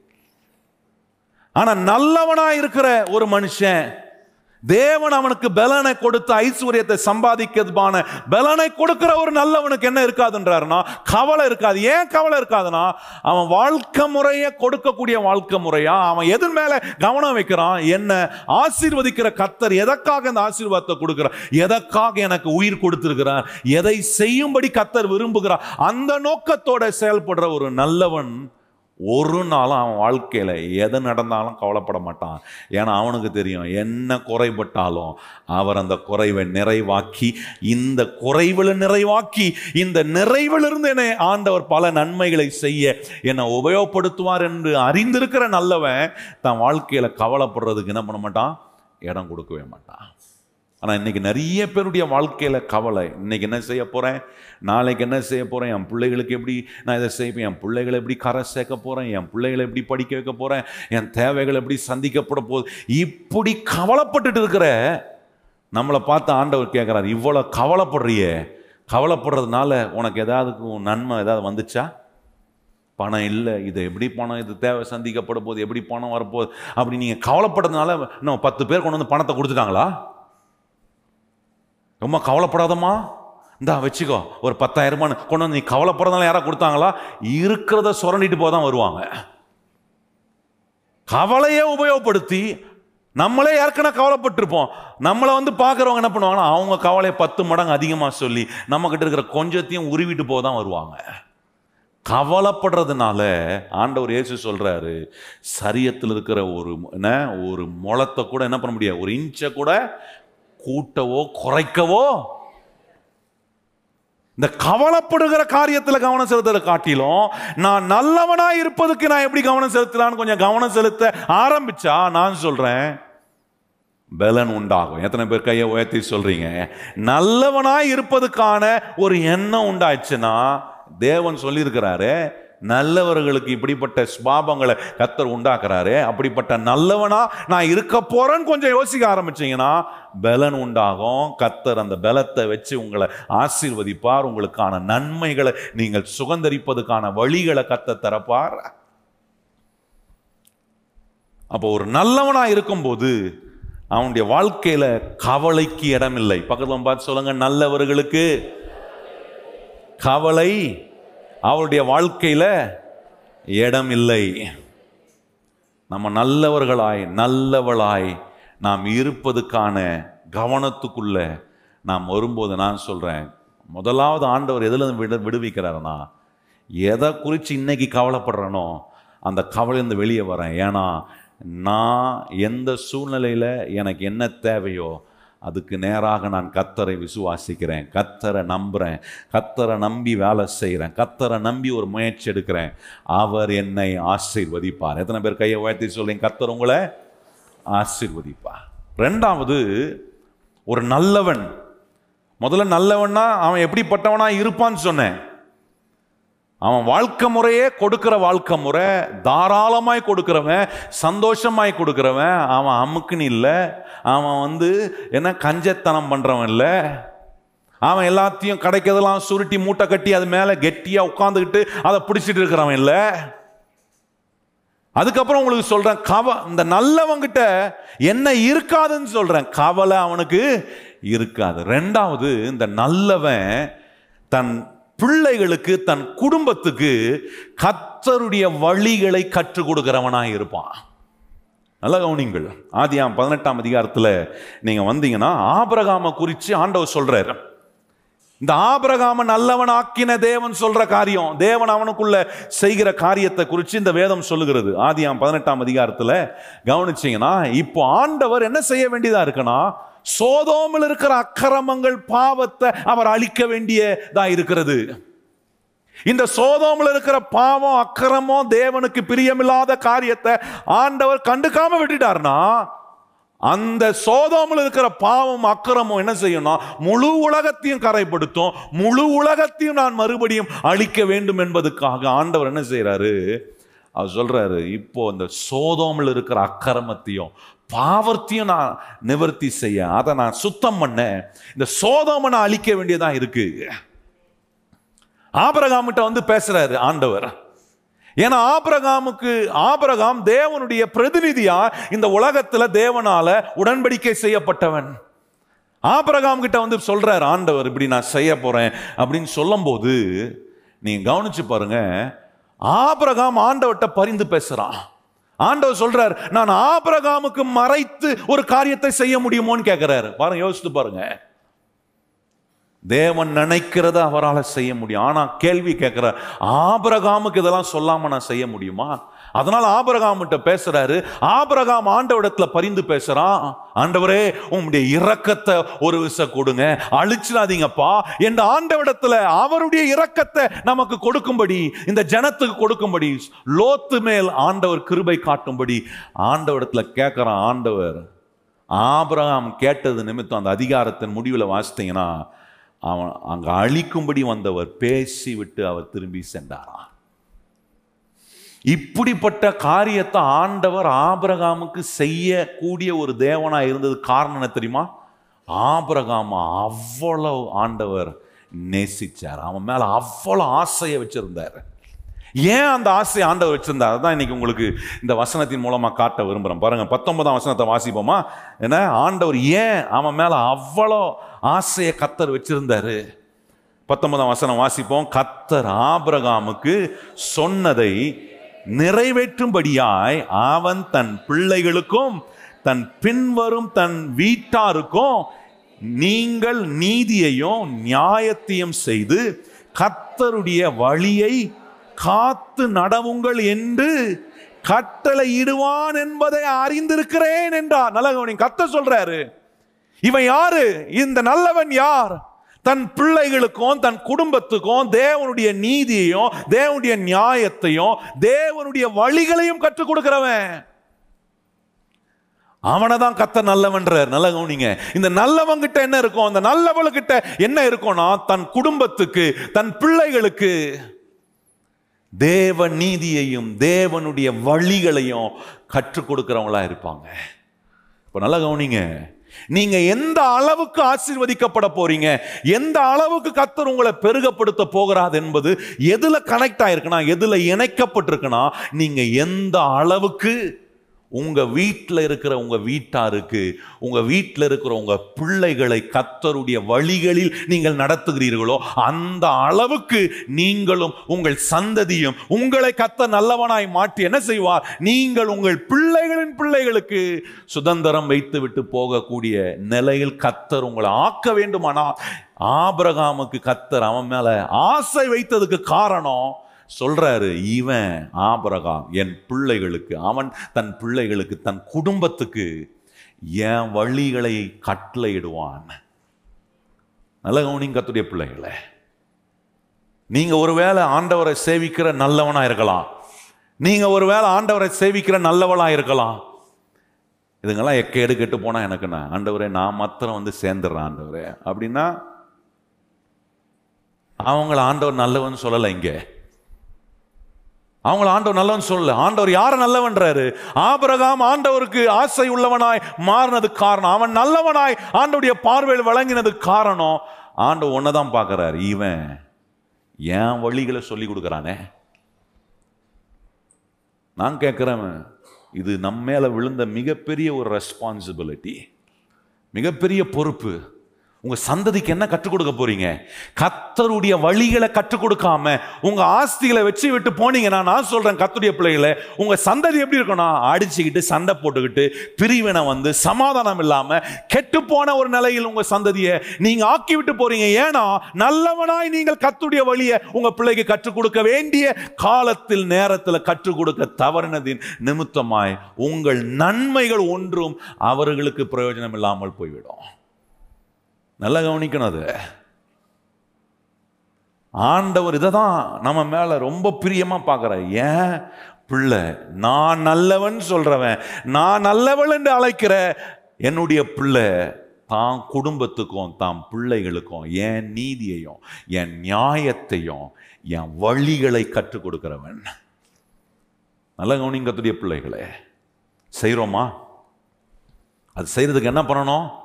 ஒவ்வொரு நல்லவன் என்று சொல்லுகிற தேவன் சொல்கிற நல்லவன் என்கிற ஒரு தகப்பன் ஒரு புருஷன். நல்லவள் என்று தேவன் சொல்கிற ஒவ்வொரு ஸ்திரீயும் ஒவ்வொரு மனைவியும் ஒவ்வொரு தாயும் என்ன செய்யணும்? உங்களுடைய வாழ்க்கையில உங்க பிள்ளைகளுக்கு முன்பாக நீங்க ஒரு பெரிய ரோல் மாடலா இருக்கணும். ஜெபிக்கிறதுக்கு உங்க பிள்ளைகளுக்கு நீங்க ரோல் மாடலா இருக்கணும். வேதத்தை வாசிக்கிறதுல உங்க பிள்ளைகளுக்கு நீங்க ரோல் மாடலா இருக்கணும். சபைக்கு வர்றதுல உங்க பிள்ளைகளுக்கு ரோல் மாடலா இருக்கணும்னா நீங்க என்ன காட்டக்கூடாது? நான் வாசத்துக்கு ஒரு முறை போவேன். மூணு மாதம் மட்டம் அடிப்பேன். காட்டினீங்கன்னா உங்க பிள்ளை வருஷத்துக்கு ஒரு முறை தான் வருவான். அநேக பிள்ளைகள் சபைக்கே வர்றதில்லை. ஏன்னா நீங்க அதுக்கான பிரயாசத்தை எடுக்காததுனால பெற்றோரா இருக்கிற நீங்க கத்தருடைய வழிகளை உங்க பிள்ளைகளுக்கு உங்க சந்ததிக்கு சொல்லி கொடுக்காதது. நாளை அதனுடைய நன்மைகளை உங்க சந்ததி அனுபவிக்க முடியல. ஒவ்வொரு முறையும் ஆண்டவுடைய ஆலயத்துக்கு வரணும். ஏன் சபை காலியா இருக்கு? சில இடம்லாம் காலியா இருக்கு. ஏன்னா எப்பனா போனா போதும். என்னமோ ஆண்டவருக்கு ஆவணம் செய்கிற மாதிரி ஆண்டவருக்கு இவங்க என்னமோ பெரிய பரிதாபம் காட்டி பரிதாபப்பட்டு வர்றது போல. கிடையாது. கத்தருடைய வழிகளை நான் கற்றுக் கொடுப்பதற்காக. நானும் கற்றுக்கொள்ள கத்தருடைய வழி என் பிள்ளைகளுக்கு நான் கற்றுக் கொடுக்க என் சந்ததிக்கு நான் கற்றுக் கொடுக்க. நான் ஒவ்வொரு முறையும் சபைக்கு வரேன். கத்தரை தேடி வரேன். அதில் தான் கத்தர் என் மேலே பிரியமாக இருக்க எத்தனை பேர் கையை உயர்த்தி ஆமைந்து ஏற்றுக்கொள்கிறீங்க அதை செய்கிறோமா நான் வரமாட்டான் சொல்லி பார்த்தேன் பாஸ்டர். நிறைய பெற்றோர் சொல்கிறது அப்படிதான். எங்கம்மா உன் பிள்ளைய காணோன்னா சொல்லி பார்த்தேன் அது வரமாட்டுது. அதனால் நான் வந்துட்டேன் அப்படின்பா அதே பிள்ளைய வச்சு உங்களுக்கு ஒரு வேலை ஆகணும்னா என்னெல்லாம் பண்ணுறீங்க அதே பிள்ளைய கொஞ்சம் மார்க்கெட்டுக்கு போனோன்னா என்ன சொல்கிறீங்க அவனை போக வைக்கிறதுக்கு உங்களுக்கு ஐடியா வருதா இல்லையா? சபைக்கு வர வைக்கிறதுக்கு மட்டும் ஐடியா வர மாட்டேது அப்படியே ஃபியூஸ் போன பல்ப் மாதிரி ஆயிடுறீங்க. அதில் ஆண்டவர் நமக்கு அறிவு கொடுப்பார். எத்தனை பேர் நம்புறீங்க? ஆசீர்வாதன்றது கத்தர் அவருடைய ஞானத்தை நமக்கு என்ன பண்ணுறாரு கொடுக்குறாரு. சொல்லிக் கொடுக்கணும் பிள்ளைகளுக்கு. ஆண்டவர் எவ்வளோ முக்கியமானவர். சின்ன பிள்ளைங்களாக இருந்தாங்கன்னா அதிகமாக சொல்லிக் கொடுங்க. வளர்ந்த பிள்ளைங்களா இருந்தாங்கன்னா தட்டி கொடுத்து அன்பா தோளில் கை போட்டு அன்பா சொல்லிக் கொடுங்க. கத்தருடைய வழிகளில் நம்முடைய பிள்ளைகள் நடக்கலனா வஞ்சிக்கிறவன் ஏமாற்றுகிறவன் திருடுகிற பிசாசானவன் நம்முடைய பிள்ளைகளை சிதறி அடிக்க பண்ணி வேற வழியில் கொண்டு போய் சிக்கக்கூடிய காரியங்களை பிசாசு செய்வான். அதுக்கப்புறம் வரக்கூடாது. ஆண்டவர் பாஸ்டர் என் பிள்ளை அப்படி ஆயிட்டான் இப்படி ஆயிட்டானா? சொல்லி கொடுக்க வேண்டிய காலத்தில் கத்தர் உங்களுக்கு கொடுத்துருக்கிற அறிவை உபயோகப்படுத்தி உங்களுக்கு இருக்கிற பொருள் நன்மைகள் பணத்தை உபயோகப்படுத்தி உங்க பிள்ளைகளுக்கு கத்துடைய வழிகளை சொல்லி கொடுக்க முயற்சி எடுத்திருக்கீங்களா? எனக்கு மறக்கவே முடியாது. ஒரு அம்மா வந்தாங்க என்னை பார்க்க. தர தர தரன்னு அவன் பையனை பிடிச்சி இழுத்துட்டு வராங்க. அப்பயே நினச்சேன் ஏதோ இருக்குடாப்பா பெரிய விஷயம் அப்படின்னு நினச்சேன். தர தரன்னு பிடிச்சி இழுத்துட்டு வந்து பாஸ்டர் இவனை மேய்க்கிறதுக்கு என் வீட்டில் ரெண்டு பண்ணியை வாங்கி போட்டால் நான் மேய்ச்சிருவேன் அப்படின்னா. அவனை பார்த்தான் அவன் என்ன பார்த்து சிரிச்சான் பரவாயில்ல நல்ல சிரிக்கிற பண்ணியா இருக்க இது? அப்படின்னு நான் நினச்சிக்கிட்டேன் மனசுக்குள்ள. ரெண்டு பண்ணி மேய்க்கலாம் இவனை மேய்க்க முடியாது பாஸ்டர். அதனால நான் அவனை முடிவு பண்ணிட்டேன். இன்னியோட என் கையை நான் கழுவிட்டு இவனுக்கு நான் தாய் இல்லை இவன் எனக்கு பிள்ளை இல்லை. இனிமா இவன் உங்களுக்கு பிள்ளை பாஸ்டர். இந்த சபைக்கு இவன் பிள்ளை. அப்படின்னாங்க. நான் சொன்னேன் நல்லா இருக்குத கதை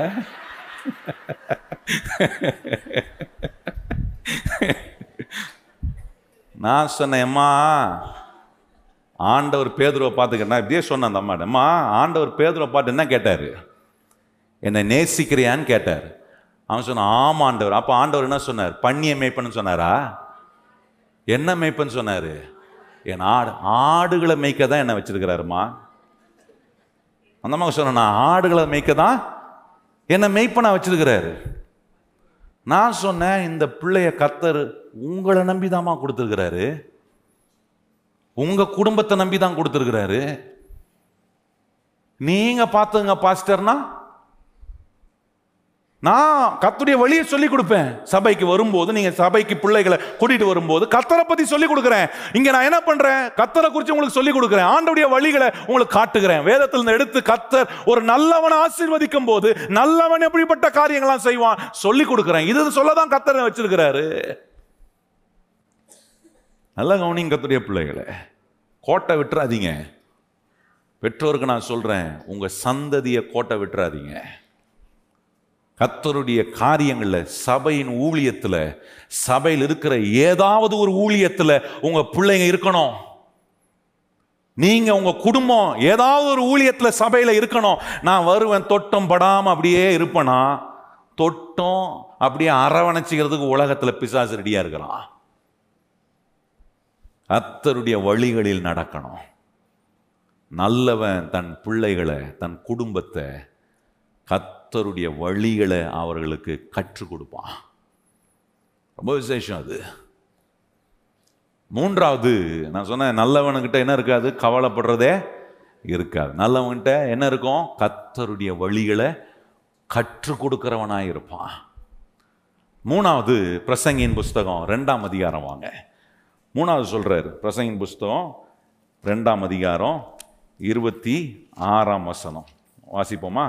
அங்கே என்ன சொல்கிறாரு பாருங்க இங்கேயும் பாருங்கள் ஆண்டவர் உபயோகப்படுத்துகிற வார்த்தையை பாருங்கள் நல்லவன்ற வார்த்தை வரும் பாருங்களேன். இருபத்தி ஆறாம் வசனம் வாசிப்போமா? எல்லாம் எடுத்துறீங்களா பிரசங்கி ரெண்டு இருபத்தாறு. தேவன் தமது பார்வைக்கு எல்லாரும் வாசிக்கணும்.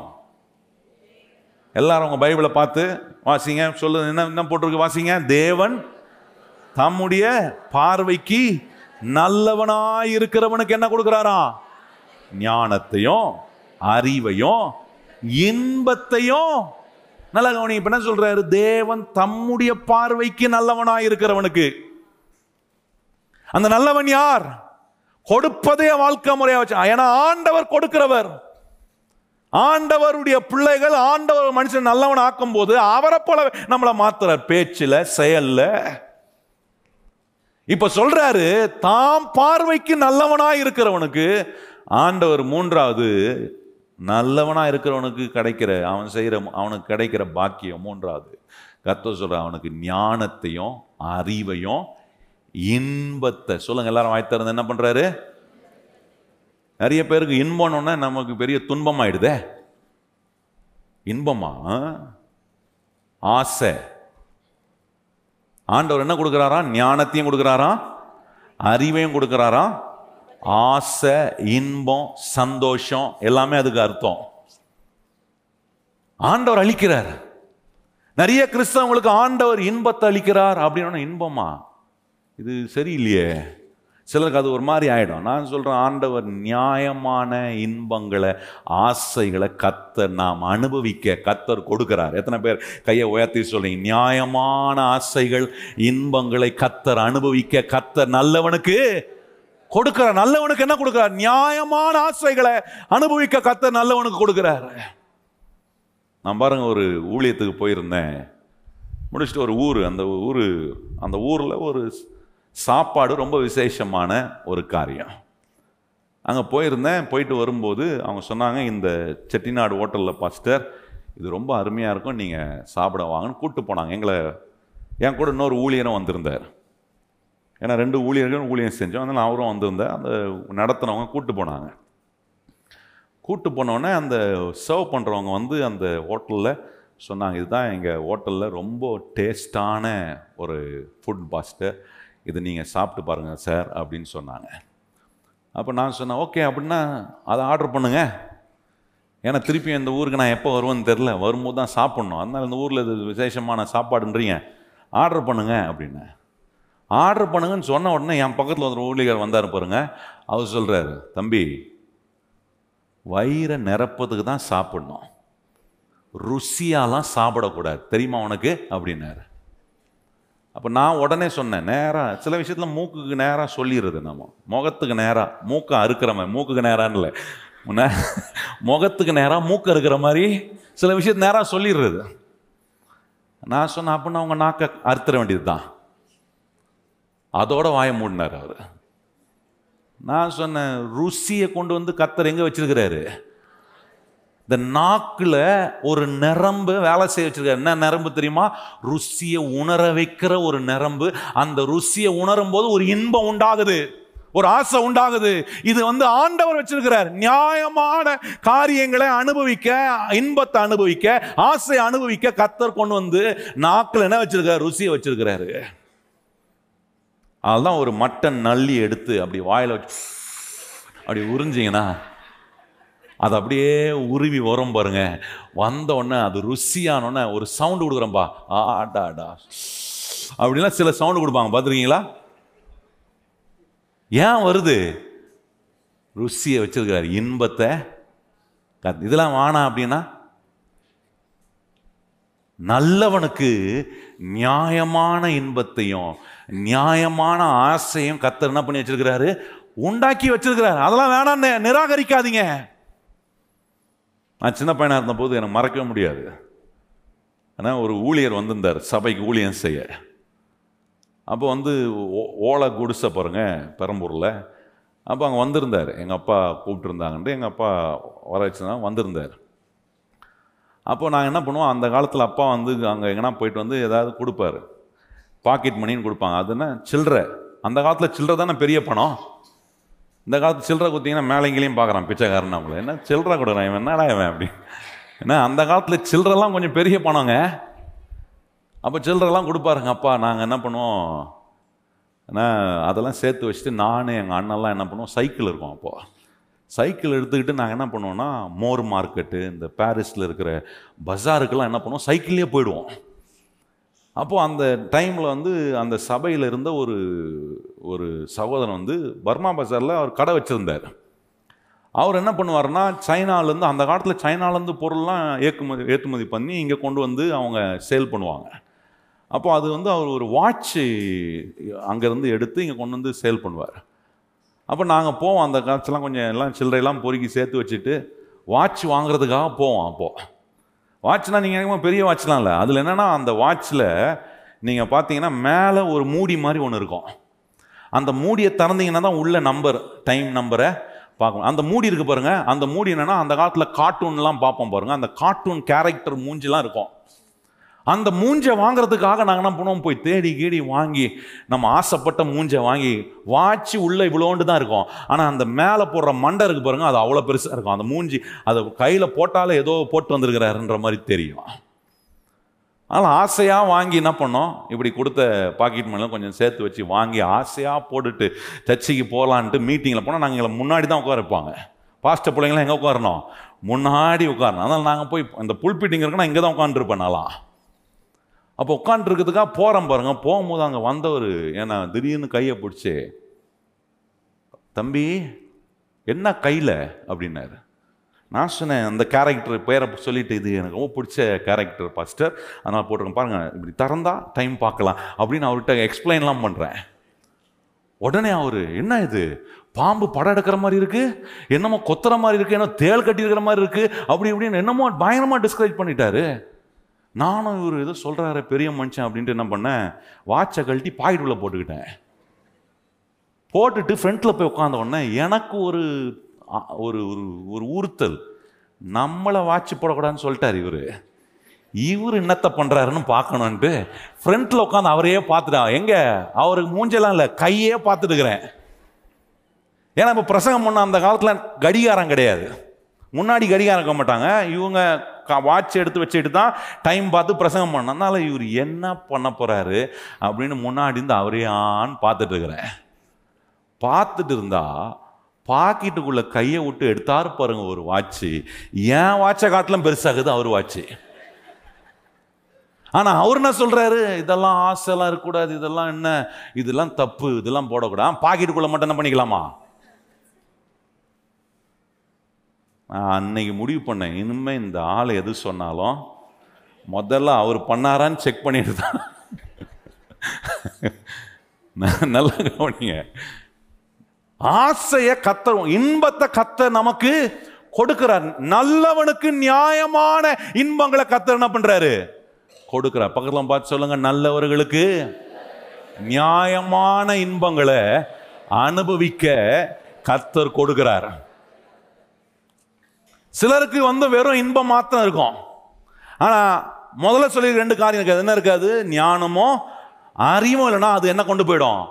தப்பான வழியில் கொண்டு போனான் ஆனால் நல்லவனுக்கு கத்த சொல்றார் தான் பார்வைக்கு நல்லவனாக இருக்கிறவனுக்கு கத்தர் என்ன பண்ணுறாரா ஞானத்தையும் அறிவையும் இன்பத்தையும். கையை உயர்த்தி சொல்லுங்க என்ன கொடுக்குறாரு எனக்கு? ஞானத்தையும் அறிவையும் இன்பத்தை நியாயமான இன்பம். கொஞ்சம் ஆட் பண்ணிக்கணும் அதில்.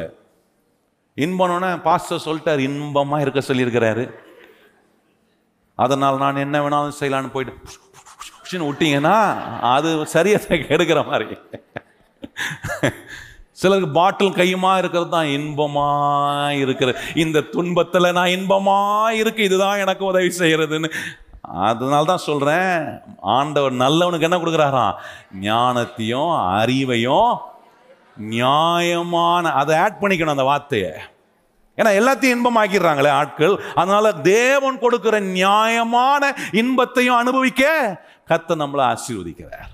இப்போ பாருங்க முதல் பகுதியில் இதை சொல்றாரா? ரெண்டாவது பகுதி கவனிச்சு பாருங்க. பதிமூணு இருபத்தி ரெண்டுல வாசிச்சது போலதான் இங்கேயும் நம்ம கவனிக்கிறாங்க. என்ன சொல்றாரு?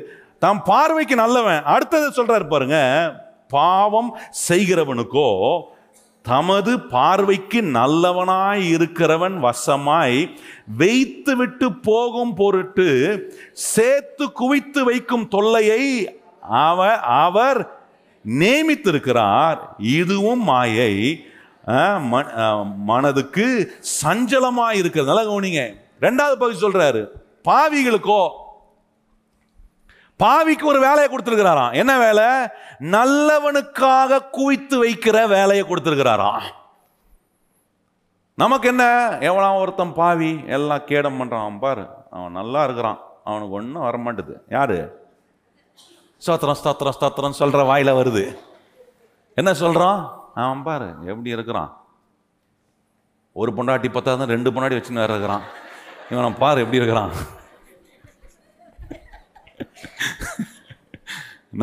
எப்படி எப்படியோ வாழ்கிறான் ஆனால் அவன் மட்டும் நல்லா இருக்கிறான் நல்லா வசதியாக இருக்கிறாங்க காரில் போகிறான் வீடில் வச்சுக்கிறான் நல்லா இருக்குது. நல்ல அவசியம் நம்மளை பாரு ஆண்டவர் ஆண்டவர்னு ஒன்றுமே நடக்க மாட்டுது. அப்படிதானே வருது? ஆண்டவர் சொல்கிறாரு ஞானமும் அறிவையும் இன்பத்தையும் அழிக்கிற நேமான இன்பத்தை அழிக்கிறவரை நீங்கள் நல்லவர்களாக உங்களை மாத்திர தேவன் உங்களுக்கு பலன் கொடுக்குறார் என்பதை அறிஞ்சுக்கிட்டீங்கன்னா ஒரு துன்மார்க்கன் ஒரு பாவி அவன் நல்லா ஆகும்போது அவனை பார்த்து என்ன படாதீங்க? பொறாமப்படாதீங்க எரிச்சல் படாதீங்க. ஏன்னா நல்லவனாய் இருக்கிறவனுக்காக அவனுக்கு ஒரு தொல்லையை கத்தர் வச்சிருக்கிறாராம் என்ன தொல்லையை? நமக்காக குவித்து வைக்கிற தொல்லையை அவனுக்கு கத்தர் வச்சிருக்கிறார். எத்தனை பேர் நம்புறீங்க? கத்தர் செய்ய முடியும்னு. ஏன் அந்த தொல்லை அவனுக்கு வச்சிருக்கிறாருன்னா அவன் கொடுக்க மாட்டான். அவன் தேவ காரியங்களுக்காக அதை செலவு செய்ய மாட்டான். தேவனுடைய க- ராஜ்யம் கட்டப்பட சுவிசேஷம் பரவதுக்கு தேவன் விரும்புகிற காரியத்துக்கு அதை டிஸ்ட்ரிபியூட் பண்ண மாட்டான் என்பதை தேவன் அறிந்து என்ன பண்றாரு? தன்னுடைய பார்வைக்கு நல்லவனாக இருக்கிறவனுக்கு பலனை கொடுத்து ஐஸ்வர்யத்தை சம்பாதிக்க தேவன் பலனை கொடுக்கும்போது என்ன பண்றாருன்னா அவனுக்கு குவித்து வைக்கிற தொல்லையை கொடுக்கிறார். யாருக்காக? தேவனுடைய பார்வையில் நல்லவனாய் விளங்குகிறவனுக்கு சேர்த்து வைக்கிற குவித்து வைக்கிற தொல்லையை அவனுக்கு வச்சிருக்கார். நமக்கு அந்த தொல்லை கிடையாது. இதான் பெரிய ஆசீர்வாதங்க. இப்படி துன்மார்க்கனா பாவியா இருக்கிறவன் அவன் ஒருவேளை மனம் திரும்பினானா கத்தர் அவனை ஆசீர்வதிச்சிருவாரு. அவனை கொண்டு அதெல்லாம் கத்தருடைய நாமத்துக்கு மகிமையா உபயோகப்படுத்துவாரு. ஆனா மனம் திரும்பலனா நம்மளெல்லாம் கத்தர் நல்லவர்களாய் மாத்துறாரே? இந்த சத்தியத்தை ஏன் கேட்க வைக்கிறாரு? நம்மளெல்லாம் நல்லவர்களாக கத்தர் மாத்துறார் ஏன்னா நிறைய துன்மார்க்கர்கள் குவித்து வைக்கிற வேலையில் இருக்கிறாங்க.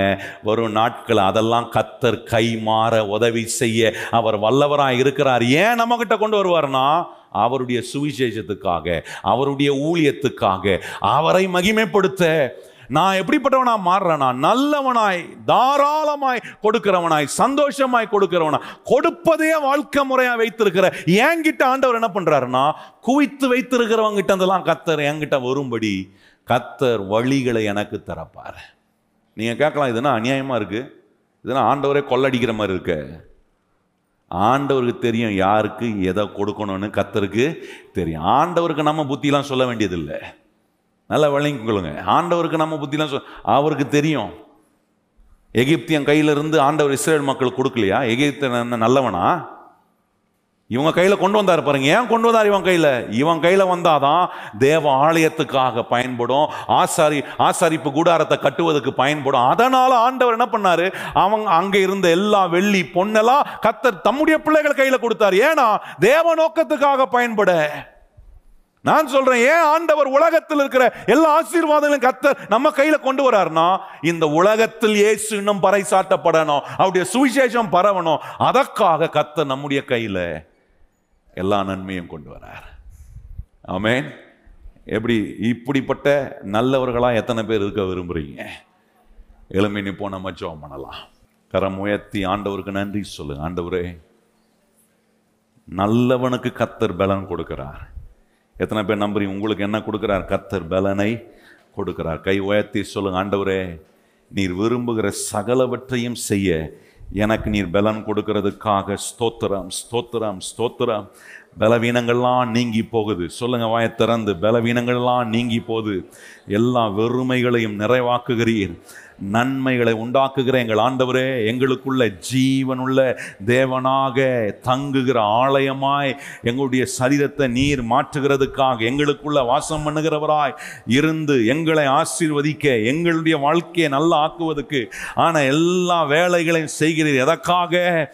நாங்கள் உம்மை பறைசாட்டுவதற்காக சொல்லுங்க வாயை திறந்து இயேசுவே ஒவ்வொரு இடத்திலும் நாங்கள் போகிற எல்லா இடங்களிலும் இயேசுவை பறைசாட்டணும் இயேசுவை சொல்லணும் இயேசுவை மகிமைப்படுத்துகிறவர்களா எங்களை நீர் உபயோகப்படுத்துவீராக. அப்படிப்பட்ட நல்லவன் கையில கத்தர் பலத்தை கொடுக்கிறார். ஐஸ்வர்யத்தை சம்பாதிக்கிறது. ஆனா பலத்தை கத்தர் கொடுக்கிறீர் என்று இன்றைக்கு எங்களுக்கு நீ கற்றுக் கொடுத்ததுக்காக உமக்கு ஸ்தோத்திரா நாங்கள் ஒவ்வொருவரும் தேவன் சொல்லுகிற நல்லவர்களாய் எங்களை நீர் மாற்றுவீராக. கை உயர்த்தி சொல்லுங்க ஆண்டவரே நீர் விரும்புகிற நல்லவர்களாய் உம்முடைய பார்வையில் நல்லவர்களாய் நாங்கள் காணப்பட. ஆண்டவரே நீர் விரும்புகிறபடியே ஆண்டவரே கொடுப்பதையே வாழ்க்கை முறையாய் வைக்கவும் சந்தோஷமாய் கொடுக்கவும் தாராளமாய் கொடுக்கிறவர்களாய் கத்தர் எங்களை நீர் ஆசீர்வதிக்கும்படி நாங்கள் செபிக்கிறோம் ஆண்டவரே. இந்த சத்தியங்கள் ஒன்றும் எங்க வாழ்க்கையில வீணா போயிடக்கூடாதப்பா. இது அத்தனையும் ஜீவன் உள்ளதாய் மாறட்டும். அத்தனையும் எங்களை மாற்றட்டும். அத்தனையும் எங்களை ஆசிர்வதிக்கட்டும். நாங்க பலருக்கு இயேசுவை பறைசாட்டுகிற நிலையில எங்க வாழ்க்கையை உங்களுடைய ஆசீர்வாதத்தினால நீ நல்ல ஆக்கி உருவாக்கி அநேகருக்கு எங்களை சாட்சியாய் நிறுத்துகிறதுக்காக உமக்கு ஸ்தோத்திரம் ஆண்டவரே. அப்படி எங்க வாழ்க்கையும் எங்க குடும்பத்தையும் எங்க சபையும் உம்முடைய நாமத்தின் மகிமைக்காக பயன்படுத்தும் நீ கேட்ட ஒவ்வொரு வார்த்தைகளும் உம்முடைய பிள்ளையுடைய வாழ்க்கைக்குள்ள நிறைவான விதத்தில் உம்முடைய கிரியைகளை விளங்க பண்ணுவதாக. உடைய பிள்ளைகள் படைத்த படைக்க இருக்கிற காணிக்கை தசம பாகம். எல்லாவற்றையும் ஏற்றுக்கொள்ளும் கத்தருக்கென்று அவர்கள் நேரிட்ட பொருத்தனைகளை செய்யும்போது உம்முடைய பிள்ளைகளை பிரத்யேகமாய் நீர் ஆசீர்வதித்து வழி நடத்தும் எல்லா தீமைக்கும் பொல்லாப்புக்கும் எங்கள் எல்லாரையும் விலக்கி பாதுகாத்து உம்முடைய நல்ல ஆரோக்கியத்துக்குள் எங்களை வைத்து நடத்து. எல்லா கன மகிமை துதி ஸ்தோத்திரங்கள் உமக்கே தருகிறோம். ஏற்றுக்கொள்ளும் மகிமை அடையும். இயேசு கிறிஸ்துவின் அன்புள்ள நாமத்தில் வேண்டி ஜெபம் செய்கிறோம். எங்கள் பரிசுத்தம் உள்ள நல்ல பிதாவே ஆமென். இப்பொழுது நம்முடைய கத்தராகிய இயேசு கிறிஸ்துவனுடைய கிருபையும் பிதாவாகிய தேவனுடைய அன்பும் பரிசுத்த ஆவியானவருடைய அந்யோனி ஐக்கியமும் இன்றும் என்றும் சதா காலங்களும் நாம் அனைவருடன் நிலைத்திருப்பதாக ஆம் எல்லாரும் இணைந்து சொல்லுவோம் என் ஆத்துமாவே கத்தரை ஸ்தோத் என் முழு உள்ளமே பரிசு நாமத்தை ஸ்தோத் என் ஆத்துமாவே கத்தரை ஸ்தோத்திரி கத்த செய்த சகல உபகாரங்களை மறவாதே. ஆமே